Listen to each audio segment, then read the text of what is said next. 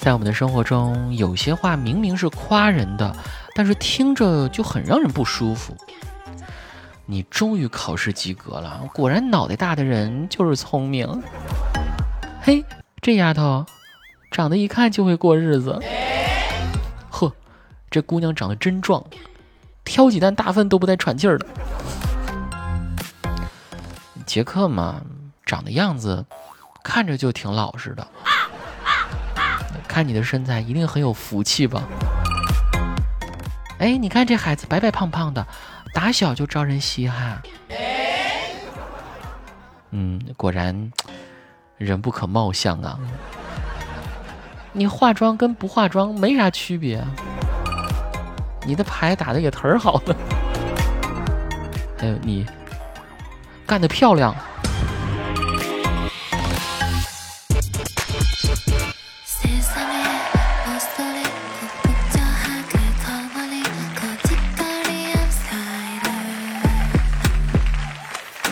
如今会讲漂亮话的人太多了，我们逐渐被这些漂亮话在不知不觉中潜移默化的深深影响着，就连小区名字也变得内卷化，什么名门首府。白金汉宫、塞纳河畔、维也纳公馆，这不是豪庭就是庄园的，真的好浮夸呀！每次我说说自己家住址的时候，都感觉自己是什么散落在民间的贵族啊！这房价都不敢往上抬这么高啊！所以啊，劝大家听人家说漂亮话的时候，多长几个心眼儿。子木教各位几条反诈骗的灵魂拷问啊！刷单前问问自己，动动手指就能赚钱的好事儿，为啥能轮到你呢？网恋前问问自己，人美声甜的小姐姐，温柔帅气又有钱的小哥哥，为啥还需要网恋？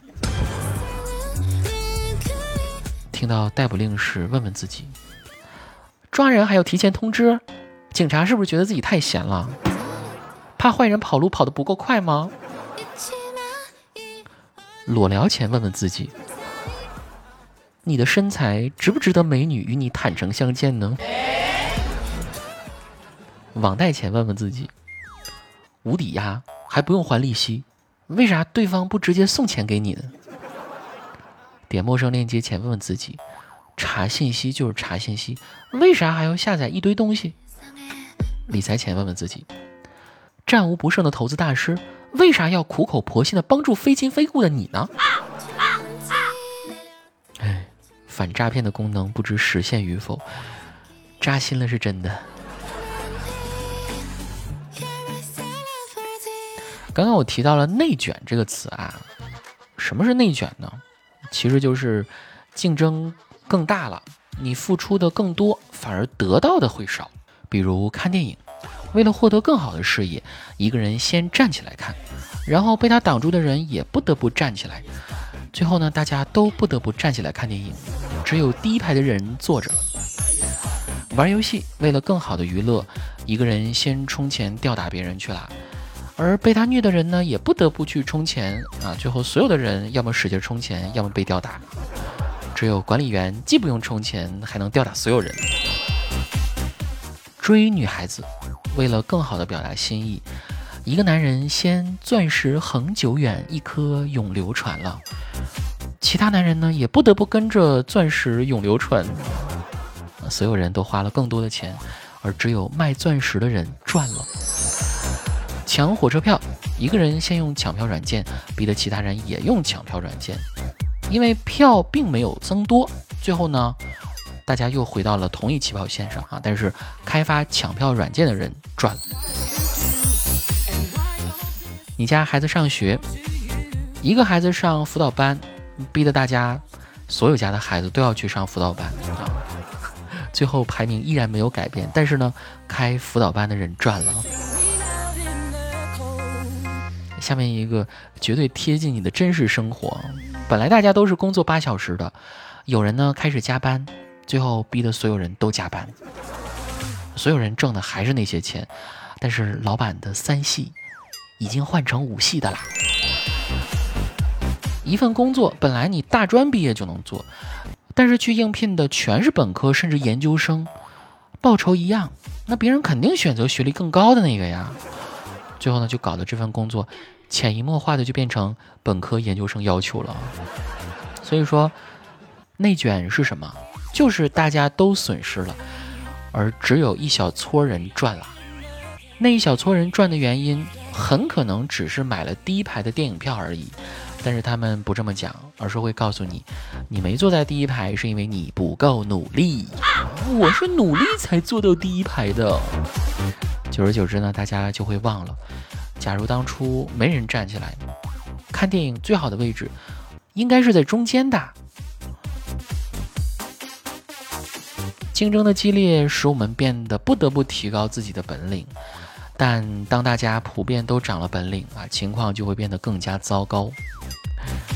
其实关于内卷的事儿啊，到目前为止，我觉得最有趣的当属大学男生选体育课了。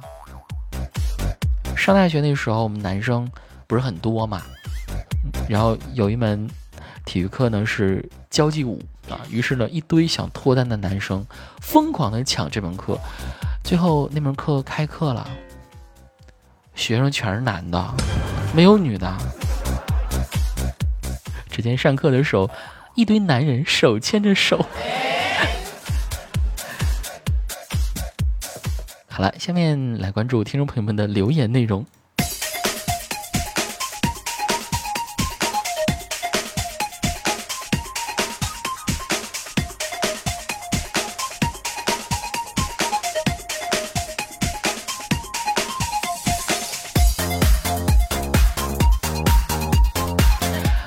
逃避虽可耻，但没用啊！这位朋友的网友很有意思啊，他说：“我一直是那种毕业了或者换工作了就会和之前的同学同事断联的人，不太喜欢维系关系，害怕给别人添麻烦，也不喜欢别人给我添麻烦，导致现在快办婚礼了，思前想后也没想到几个能够邀请的，也担心邀请了别人会拒绝。”毕竟平时也没怎么联系，男朋友那边的同学朋友大概会请两桌，而我一桌都凑不齐。虽然并不代表什么，但我还是在怀疑是不是我的问题。为什么不会维系关系呢？为什么朋友会越来越少呢？哎呀，这位女士，你就知足吧。多少人连老公都找不着呢？你这没个朋友算个啥呀？啊，是不是我说完这些瞬间，你就会觉得豁然开朗了？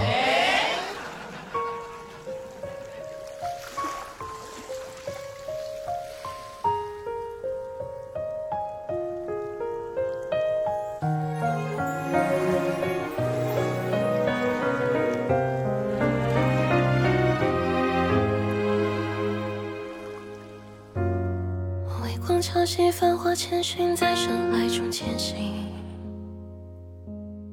我仗义，为蓝色幻影赋予我的回应多冷静。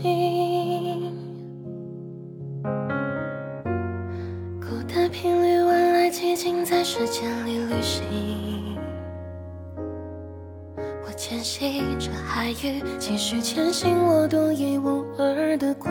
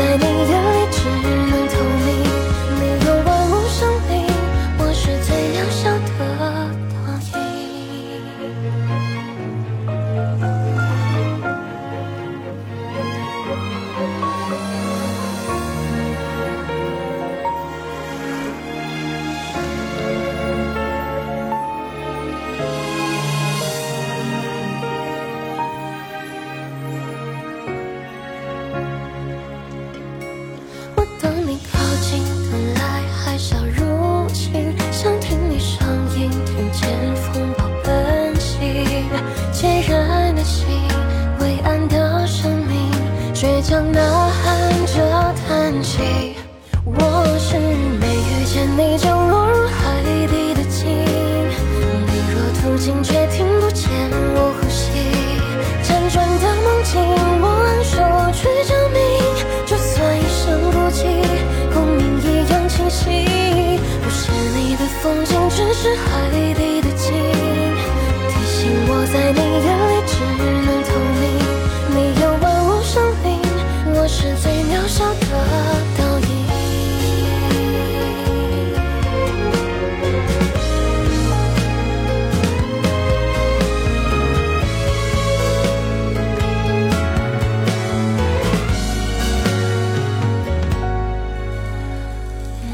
见你就落入海底的鲸，你若途经却听不见我呼吸，辗转的梦境我昂首去证明，就算一生孤寂，共鸣一样清晰。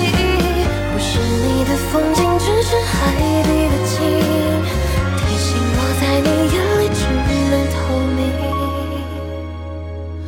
你有万物生灵，我是最渺小的倒影。